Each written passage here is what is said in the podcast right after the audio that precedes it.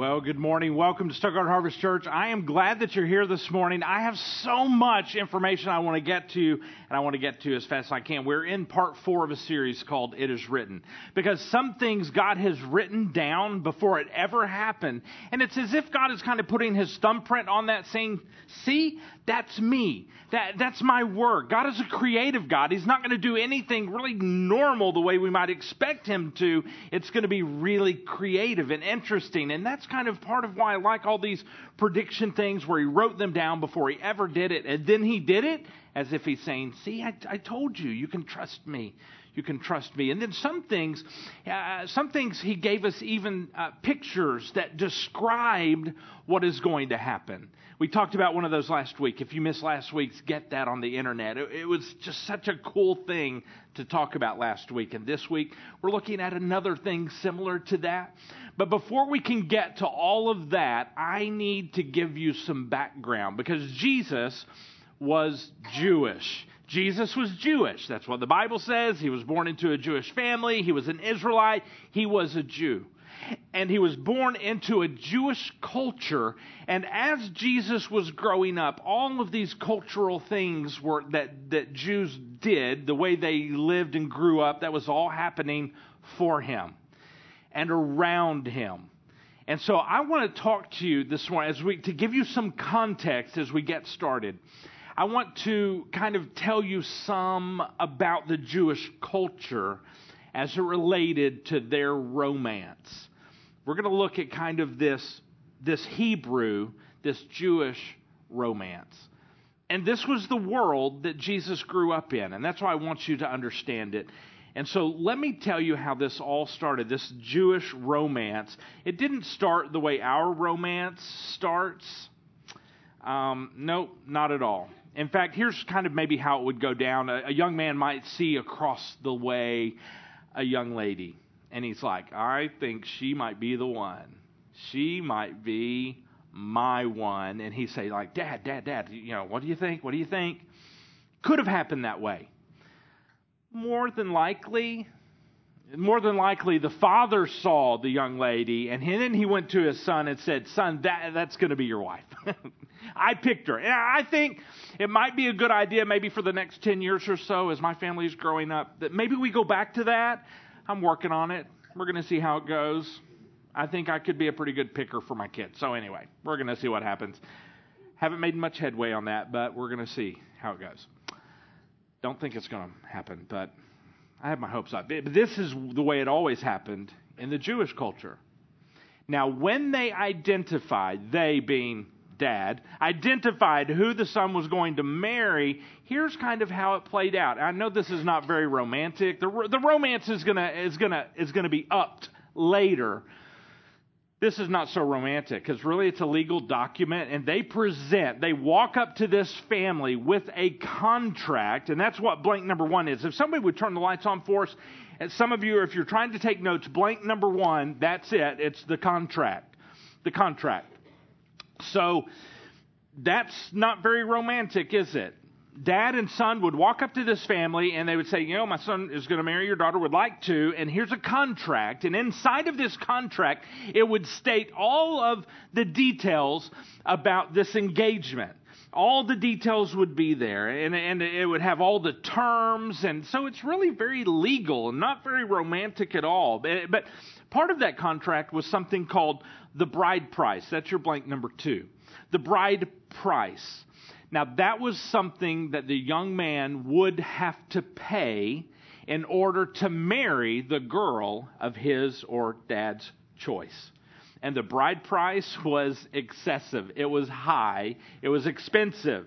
If you're going to marry the person of your choice, of all the people in the village, that's the one you choose, the person of your choice, it's going to cost you and the bride price was high, and it would be listed in that contract how much the young man would pay in order to marry the woman of his choice or dad's choice. And, you know, it was pretty special because, I mean, she's, the girl's like, oh my goodness, I don't even think I would pay that for me. He's so romantic. I'm not sure if he's handsome. I haven't met, him, but he's romantic. He paid such a high price for me. And that price is kind of like the young man saying to the young lady, You are so valuable to me. And it's also like he's saying to the father in law, future father in law, Thank you for raising such an amazing young lady. Thank you for instilling these values. Thank you. Because the price was paid to the father in law. So, it was listed in the contract. And then, if they accepted the contract, then they would pour a cup of wine, and that's how they sealed it. That was as if they were signing the contract. That's how they did it. They would kind of toast it. So the young man would drink, the, the young lady would drink, and by him drinking, he's saying, I promise I'm going to pay that price. I'm going to sacrifice for you. I promise. And then she's drinking saying, I promise. I'm, you're, you're mine. I'm yours. It's to be us. We forever. That's what they're saying. And then it was also kind of a toast, kind of a celebration. And so the romance is kind of coming up a little bit, right? And then number four, the bride price was then paid. The bride price was paid. And so he would pay what was in the contract he would pay to marry this young lady of choice. And it was costly. And after that, after he paid that bride price, so you get it, they had a contract, presented in it, listed the terms and the details, and part of those details were how much he will pay, and it was costly. Then, if they accepted, they would drink the cup of wine, sealing the deal, signing the contract, if you will and then he would pay the price. And then here's the next thing. Number five, the groom would then depart. Now that doesn't sound quite right. You know, shouldn't the party get started? Shouldn't they be celebrating? But that's not what happened. The groom would then take off. Him and his dad, the family, would go back home. But here's what he he wasn't just there waiting around. He had a job to do, and he was to then build a honeymoon suite. That was his job. And he would take the better part of a year to build this suite. Now, the reason why he would take the better part of a year to build the suite is because the dad was the one in charge of what the son was doing. Only the dad could say when the son had done enough, had built enough, prepared enough, made it nice enough. Only the dad could say when he was done. Because, you know, it's a guy. If it were up to the groom, he's going to throw a blow up bed in the back of his pickup truck, light three Yankee candles, and say, Yeehaw! but dad would have none of that. He said, You're going to do this right. I will let you know when you're done. Only the dad could tell the son when he. So the son just kept building, making it nice, and he just kept on till the dad said, Okay. And for the better part of a year, that's what was going on. That's what happened for the groom. But the bride, that's another story. She's back at her home. And in blank number six, you're just going to write the word waiting because that's what she's doing. She's waiting. She had some preparations. I mean, she had to gather her things together because she was going to take what she had, all she had, and take it with her to her new life, her new marriage. She would take it. So she had to gather it all together. she had to get her lamp ready. I mean, that doesn't make sense to us. Maybe a little sense because we know at night it's dark and you can trip over things, but but there in Israel, rocks kind of emerging everywhere, just out of the ground, and and you, and so to for safe travel at night, they had to have light, and so they would have their lamps ready, oil ready to go. They would have their clothes together. Even some of the some of the brides who were waiting would even sleep at night as the year progressed they might start sleeping in their bridal gown because they knew once the groom got there, when he did, they weren't going to have a lot of time to get ready. So she might put that on at night. And as the year progressed, she would also begin to gather her bridesmaids together, and they would all sleep at the same house with all their things ready to travel to the wedding on a moment's notice. And so her job was to wait. And you know, while she was waiting too, she had some special things she wore during the day at this point, once she had accepted this contract, she would then put a veil on. And she would cover her face, not because she's hiding, not because she can't be seen. She was, it was really symbolic to say, hey, fellas, this, off the market. No, don't bring me a contract. I've got one. I got my man. Mm, mm, mm. Stay back, Jack, and Will and Bill. I got. I'm. I, I'm spoken for. I have found my Prince Charming, but more importantly, he has found his princess. Because you should see what he paid my daddy for me. Mm. Mm. She waits. She's anticipating. She's expecting because it's like, oh, you know, it's like, ah, because he has left. He's gone. He's not around her day by day by day by day. He's out of sight, but he does not want to be out of mind. He wants to be on her heart and on her mind as she is on his as he's preparing the, the honeymoon suite.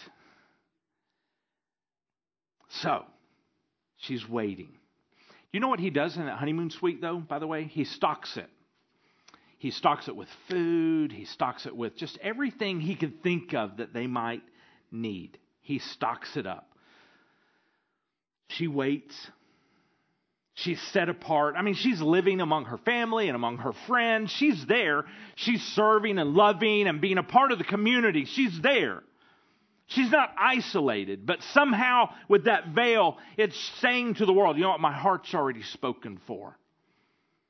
I, have got a groom and he's coming back for me, and I know he's coming back for me. I don't know when, but he's coming because he paid such a dear price for me. I know that he is coming. And so she's waiting, excited, anticipating that big day. And I can only imagine the, the, his buddies, the groom's buddies, would come by and other people would come by and say, Hey, I'm so excited for you. When's the big day? When's the big day?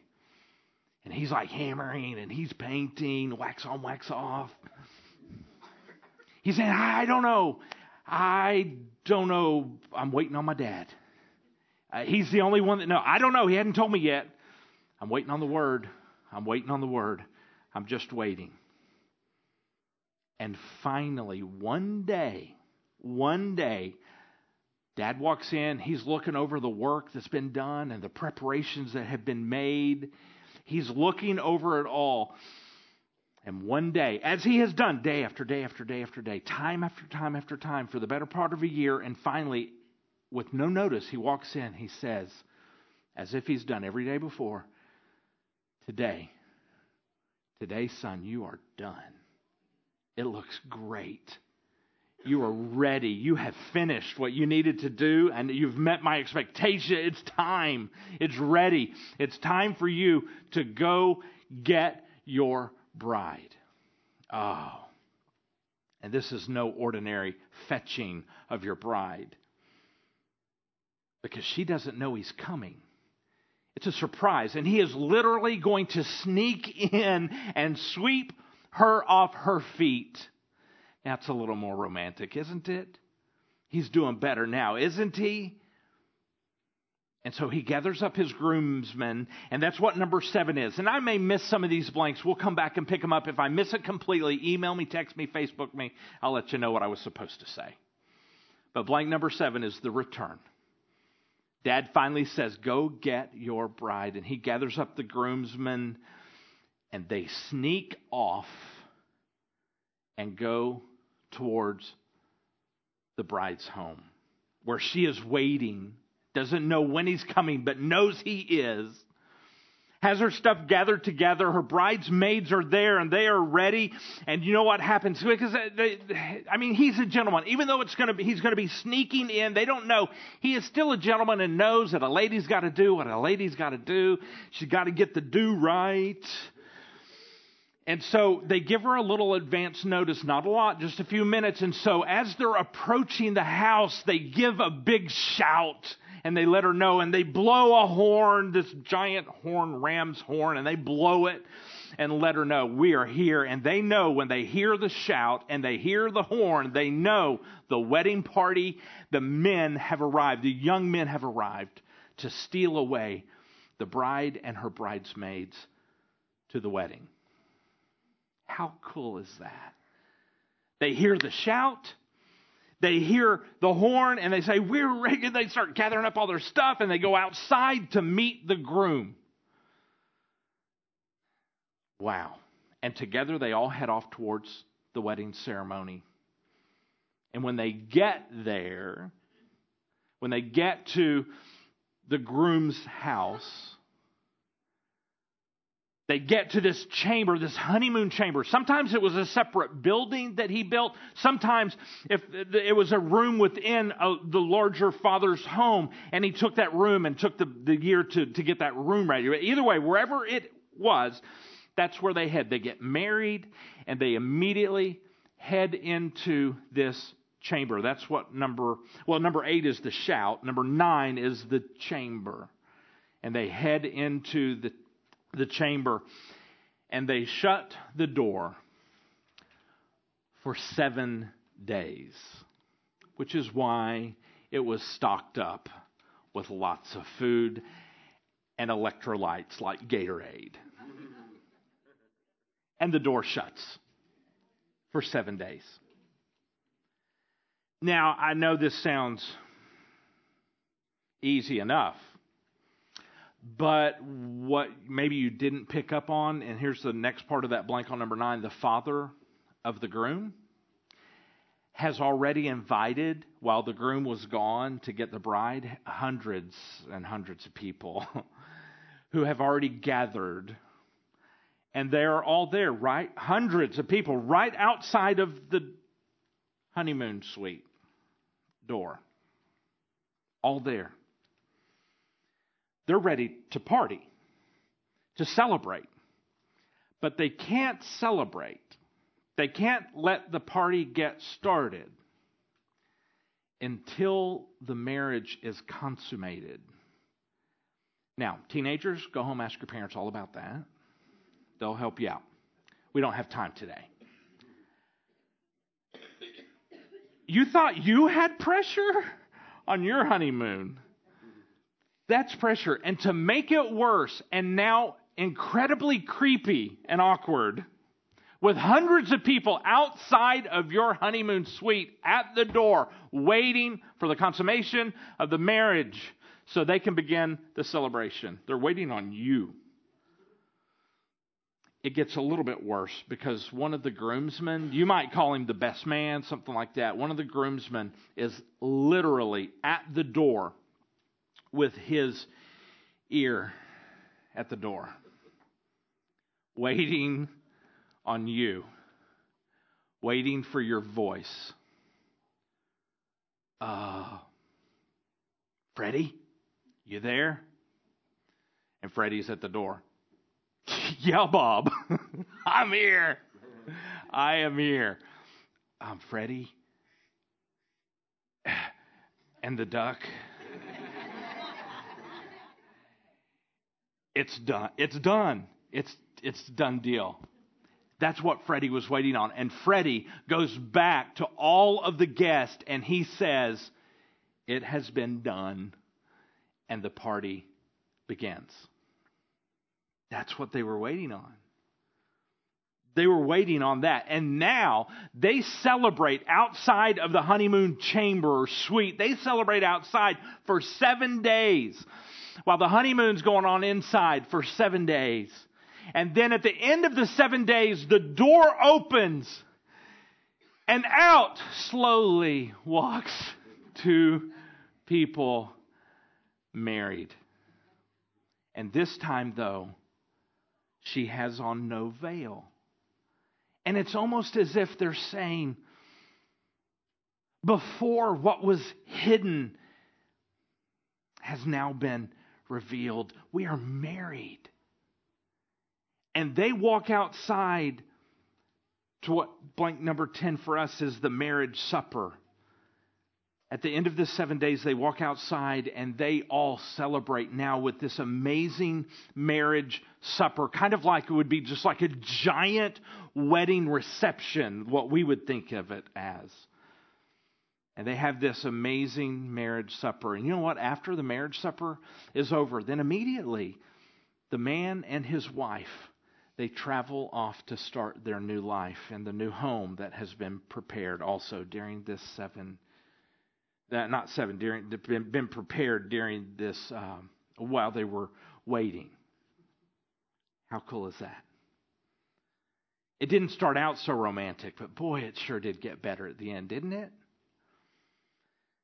And you know, Jesus, Jesus was Jewish, lived in a Jewish culture, and God operated and functioned within this Jewish culture to help tell you and to tell me an amazing story that is true and accurate to help us understand how it worked. And we, many times, have had no idea about part of the story because we're not familiar with their Jewish lives. Do you realize that Jesus selected a bride? And you're like, Harley, wait, wait. Jesus was single, except in that weird movie. Jesus didn't have a bride, he was single. Yeah, he, he's single. He's a groom who has selected his bride. And you know what the Bible tells us? The bride? Who's the bride? The Bible tells us you are the bride if you are a believer, a follower of Jesus. You're the bride. And now we're going to explore not just history, not just Jewish history. We're going to explore very quickly, as quickly as I can, we're going to explore God's romance through the eyes of the Jewish romance. And God had Jesus follow this precisely. Jesus as the groom. This is so cool. He even presented a contract, just like the first thing I said. They present a contract, a covenant, an agreement, a legal document. He presented that. The book of Hebrews tells us about it. Hebrews chapter 8, verse 8. I'm going to read several verses, they'll be on the screen. The day is coming, says the Lord, when I will make a new covenant, a new contract, a new covenant with people of Israel and Judah. Verse 9. This covenant will not be like the old one I made with their ancestors when they took them, uh, when I took them by the hand and led them out of the land of Egypt. They did not remain faithful to my covenant. And this is important what he said. So I turned my back on them, says the Lord. He said, he said, This old one, I wrote it on stone tablets, the Ten Commandments, this covenant, this contract. They broke it and I turned my back on them. This was part of the plan. But, he says, verse 10, but this is new. This new covenant, new contract I will make with the people of Israel on that day, says the Lord. This time I'm not going to write it in stone, he says. I will put my laws in their minds and I will write them on their very hearts. And this is what it is. The contract says, I will be their God and they will be my people. And then he tells them the terms. If you skip down to verse 12, here are the terms of the contract. I will forgive their wickedness, their sins, their wrongdoings. I will forgive them and I will never again remember their sins. Now, this is not saying that God will get amnesia and say, be like, oh, I mean, I think they did something wrong. I just can't remember. No, God knows but what he's saying is, I'm not going to pull this back up and throw it in their face. I'm not going to pull it up and hold this against them again because it's already been paid for. I won't pull it back out and hold it up. No, not going to do it. I'm not going to do it. It's been paid for. Do you know what he's saying? I mean, listen to the literally what God is saying. My bride can cheat on me and I will forgive her. Can forget about me. I'll forget it. I'll forgive her. I won't hold it against her. I will pay the price, the penalty. I will pay for it. I won't allow this contract to be broken. If they enter into this contract with me, I will not allow, no matter what they do, I won't allow it to be broken.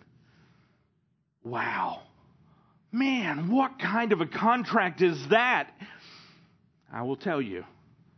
It's one that required a high price, a very high price. The bride price that Jesus, the groom, paid for his bride, the bride price that he paid, he told us about it. He said he left heaven the amazement of heaven, and he came here to this earth. That, that was the price he paid. He took off the godly form that he existed in and put on the flesh of man. That was a huge price. He lowered himself to a man. And ultimately, the price, he gave his life and died for you and for me. He died. That was the bride price that was written in the contract, part of the covenant. Whatever they do, I will die for it. I will forgive it. Wow. What an amazing price. It was his very life, his death. And then he sealed the contract. We talked a little bit about this last week. And listen to it from the eyes now of the groom. We looked at it last week from the Passover. Listen to from the eyes of the groom. He sealed it with a cup, and it was his blood. Matthew chapter 26, verse 27 and following, he said, And he took the cup of wine, he gave it to them, and he said, Each of you drink from it. How did the groom seal the contract? He sealed it with a cup of wine. And that's what Jesus did on this night. And he gave it to them, said, Each of you drink from it, for this is my blood. Which, what is it doing? It is confirming the covenant between God and his people. It is confirming, affirming, saying, I will fulfill my end of the contract, the bridal contract. I'll do it, Jesus said. I'll do it. And then he said to his disciples, Will you drink it? Because you're the bride. Will you say yes? And you know what happens every time? And I mean, not literally, but symbolically, when you take the cup at the Lord's Supper or communion and you drink, here's what you're saying with your heart I'm in. I'm in. I, that contract was written for me. That blood was shed for me. It paid for me. That was the bride price I'm in. Wow. Verse 28 For this is my blood, which confirms the covenant between God and his people, and it is poured out as a sacrifice. Here's that price. Why? Why? Why? To forgive the sins of many. And now he looks at you and he says, Will you drink too? And do you know what happens next for the groom? After the contract, then the price is paid. And that very night, after he sealed the contract, drank, and they drank, he headed off towards the cross where he would be arrested and he would be tried and he would be sent to the cross to die, to pay the price he said he was going to pay for his bride. That very night, after he drank and sealed the covenant, sealed the contract, signed the contract with his blood. Wow. God created this picture to help us understand, but it has been void because we don't know their culture. Isn't that picture amazing? The price was paid.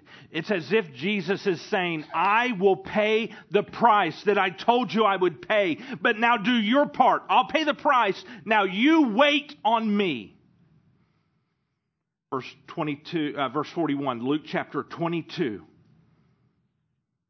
This is after he drank the cup and they went to the garden. He was on his way to the cross right before he was arrested, right before that price would be paid. He walked away about a stone's throw and knelt down and prayed, and he had a conversation with the Father. Father, verse 42, Father, if you are willing, please Oh God, please. He said, please take this cup of suffering away from me. It's as if he's saying, this price is too high. It is too costly. Uh, can you just imagine a young Jewish man who has discovered what his father is going to make him pay for his bride? And he goes back to his dad after sealing the contract and then thinking, oh, oh father, the, that's too much. I can't pay for that. Do you know how long it will take me to sacrifice and save and do that? It's too much. And the father looks at him and says, Son, you, you can do it. You can do it. We signed the contract, we sealed it. You can do it. And Jesus responded in prayer back to the Father, Yet I want your will to be done, not mine. And then, verse 43 then an angel from heaven appeared and strengthened him, as if God is saying, No, son, you can do it. You must do it. You must do it. And the price was paid. A horrible death that we cannot imagine. And understanding the price that was paid for us, the bride price paid for us, makes me makes me want to live a life that is waiting for Him. When I forget what Jesus did for me, I live my life for myself, not waiting, not thinking, not anticipating. I live it for me with my veil removed. But God says, I want you, I, I paid the price. Wait for me. Wait for me. No matter what temptations are around you, wait for me. No matter what is trying to steal your heart, wait for me. I paid the price. I'm preparing the place. Wait for me.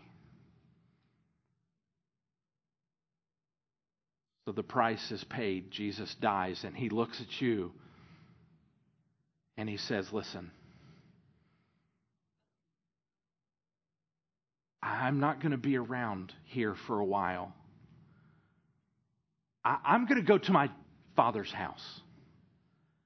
And there, I'm going to go to work preparing a place for you. Here's how he said it John chapter 14, verse 1. He said, Listen, don't let your hearts be troubled. Trust in God. See, all of those things in the past that have happened, it's a thumbprint saying, You can trust me. I wrote it down and it happened. You trust God. Now he said, Listen, trust in me because what I'm saying is going to happen too. Trust in God and trust in also in me. Verse 2 there is more than enough room in my Father's home. If this were not so, would I have told you that I'm going to prepare a place for you? He said, ah, That's where I'm going. I'm preparing a place for you, my bride. That's where I'm headed to dad's house to prepare a place for you. You, I sacrificed, I paid the price for you, and now I'm going. You are on my mind. You're the only reason I am building. You're the only reason I'm preparing. I've gone to prepare a place for you. Verse 3 When everything is ready, I will come and get you so that you will always be with me where I am. Always. We will never be separated again. You'll never have to wait on me again. And while he's preparing the place, Jesus, he says, I'm preparing the place for you. Do you know what we are doing? That's what's happening right now in history. This is where we are. He gave us the contract. He enlisted the price he would pay. He drank the cup. You drank the cup. He died on the cross and he departed to prepare the place. And now we are here. We are waiting. We're waiting. Now, listen to how Jesus describes this.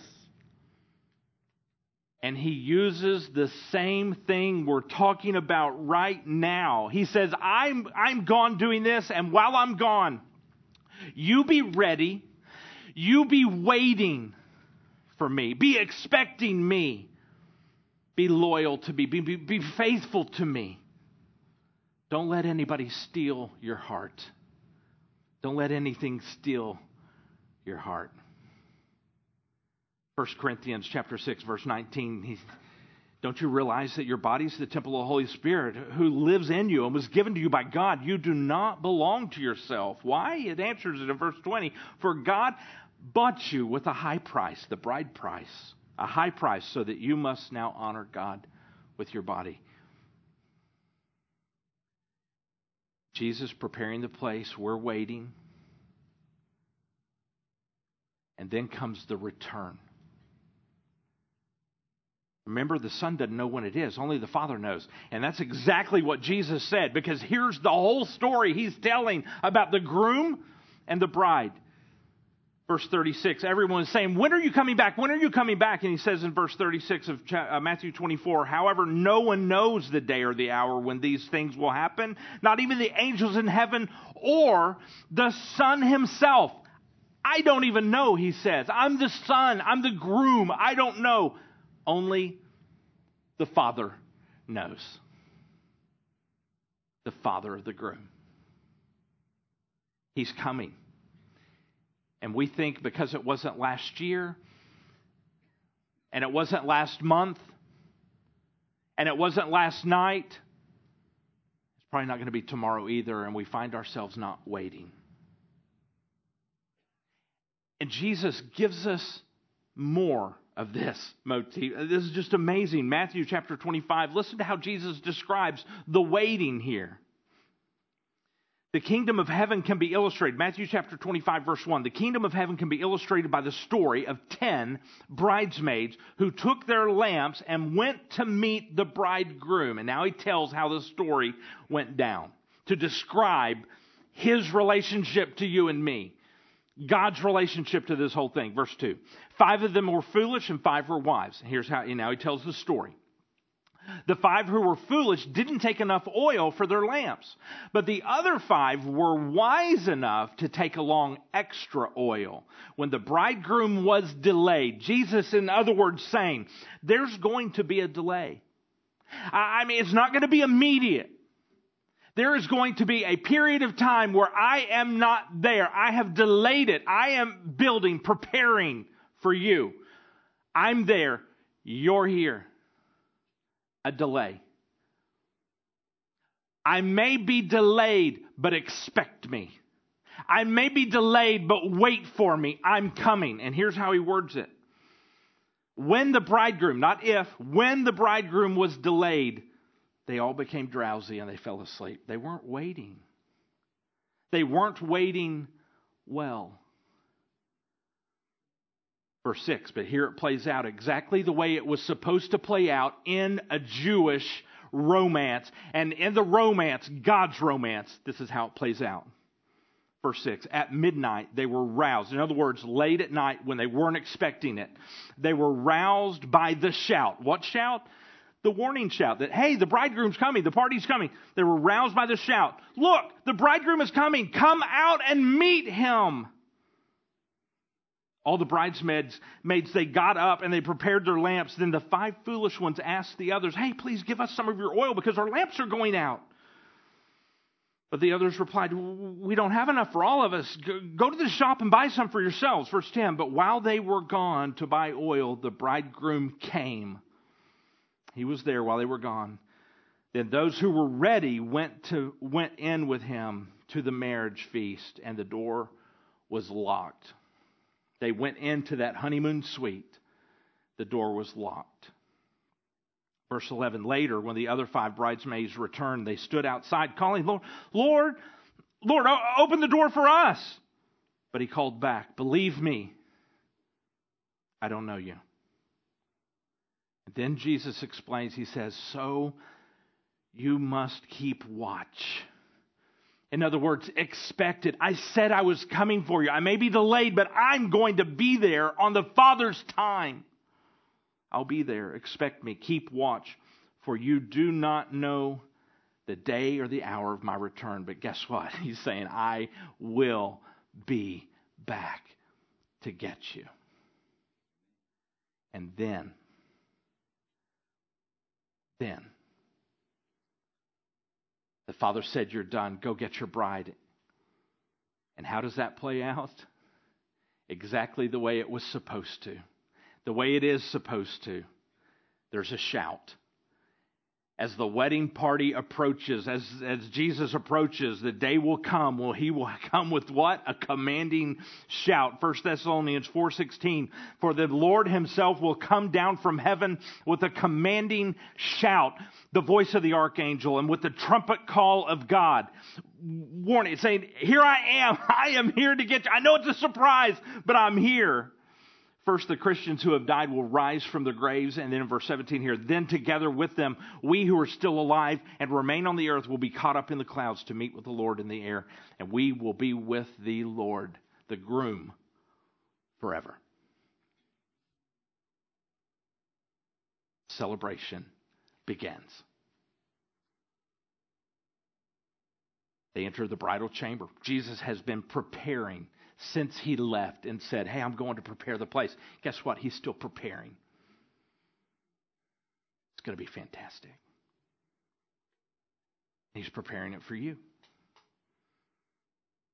How long was the Jewish groom and bride in the chamber? For seven, seven days.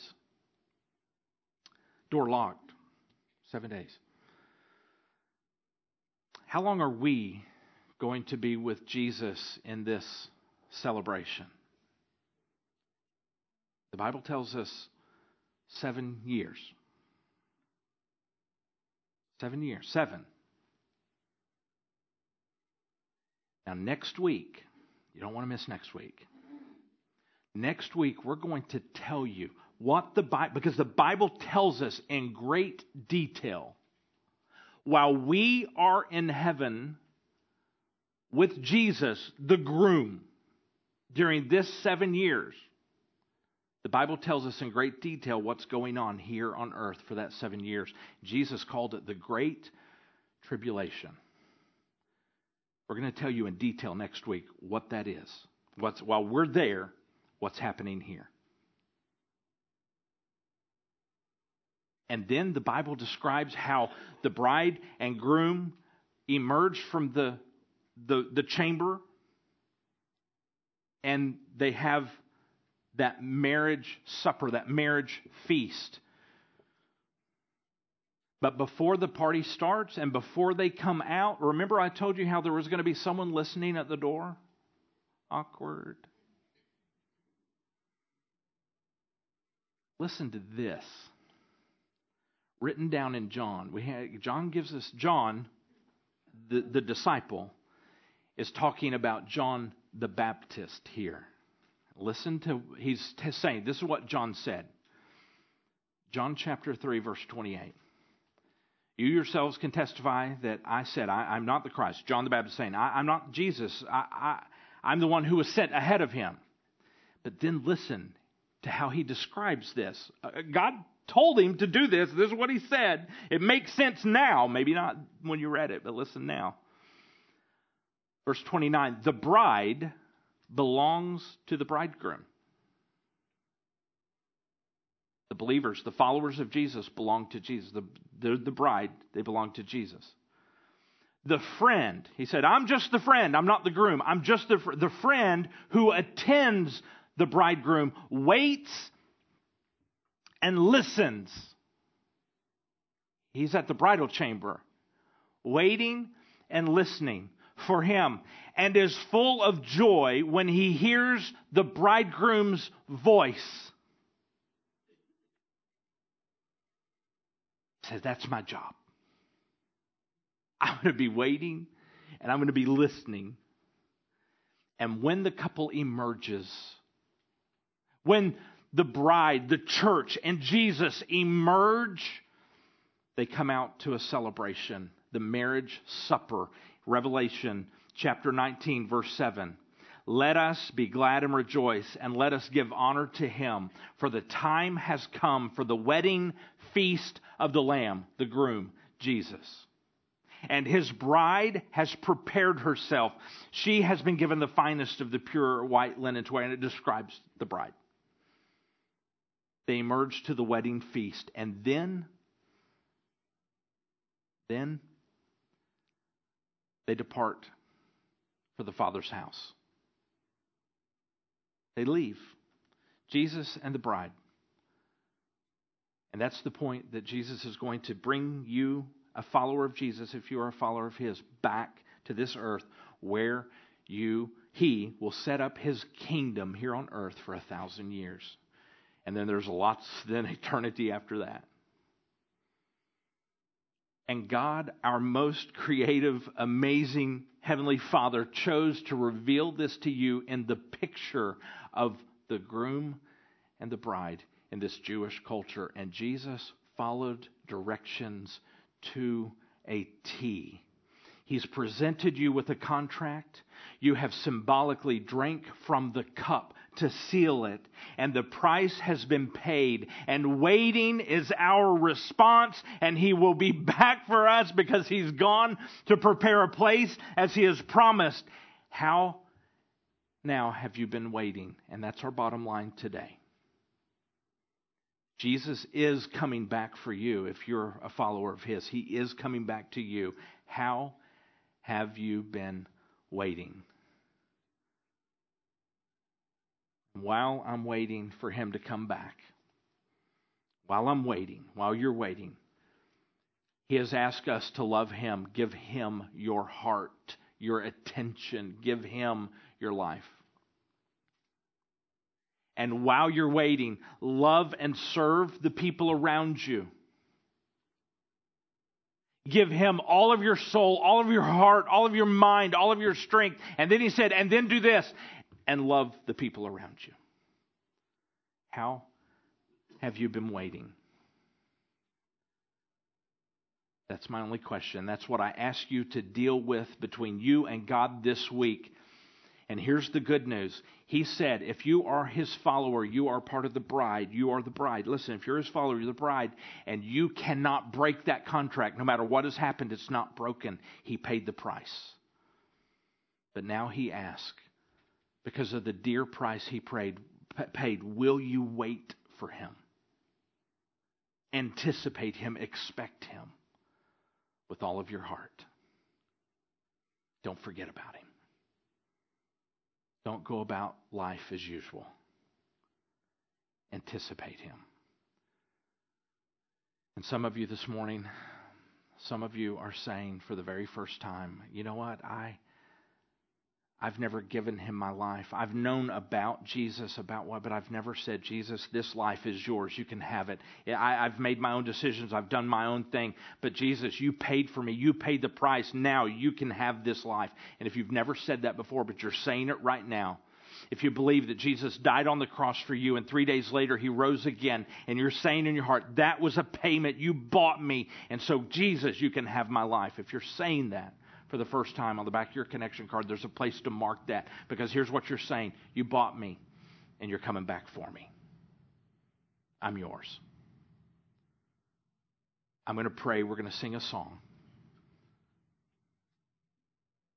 We're going to sing a song that celebrates this amazing act of Jesus, how he paid the price for you and me.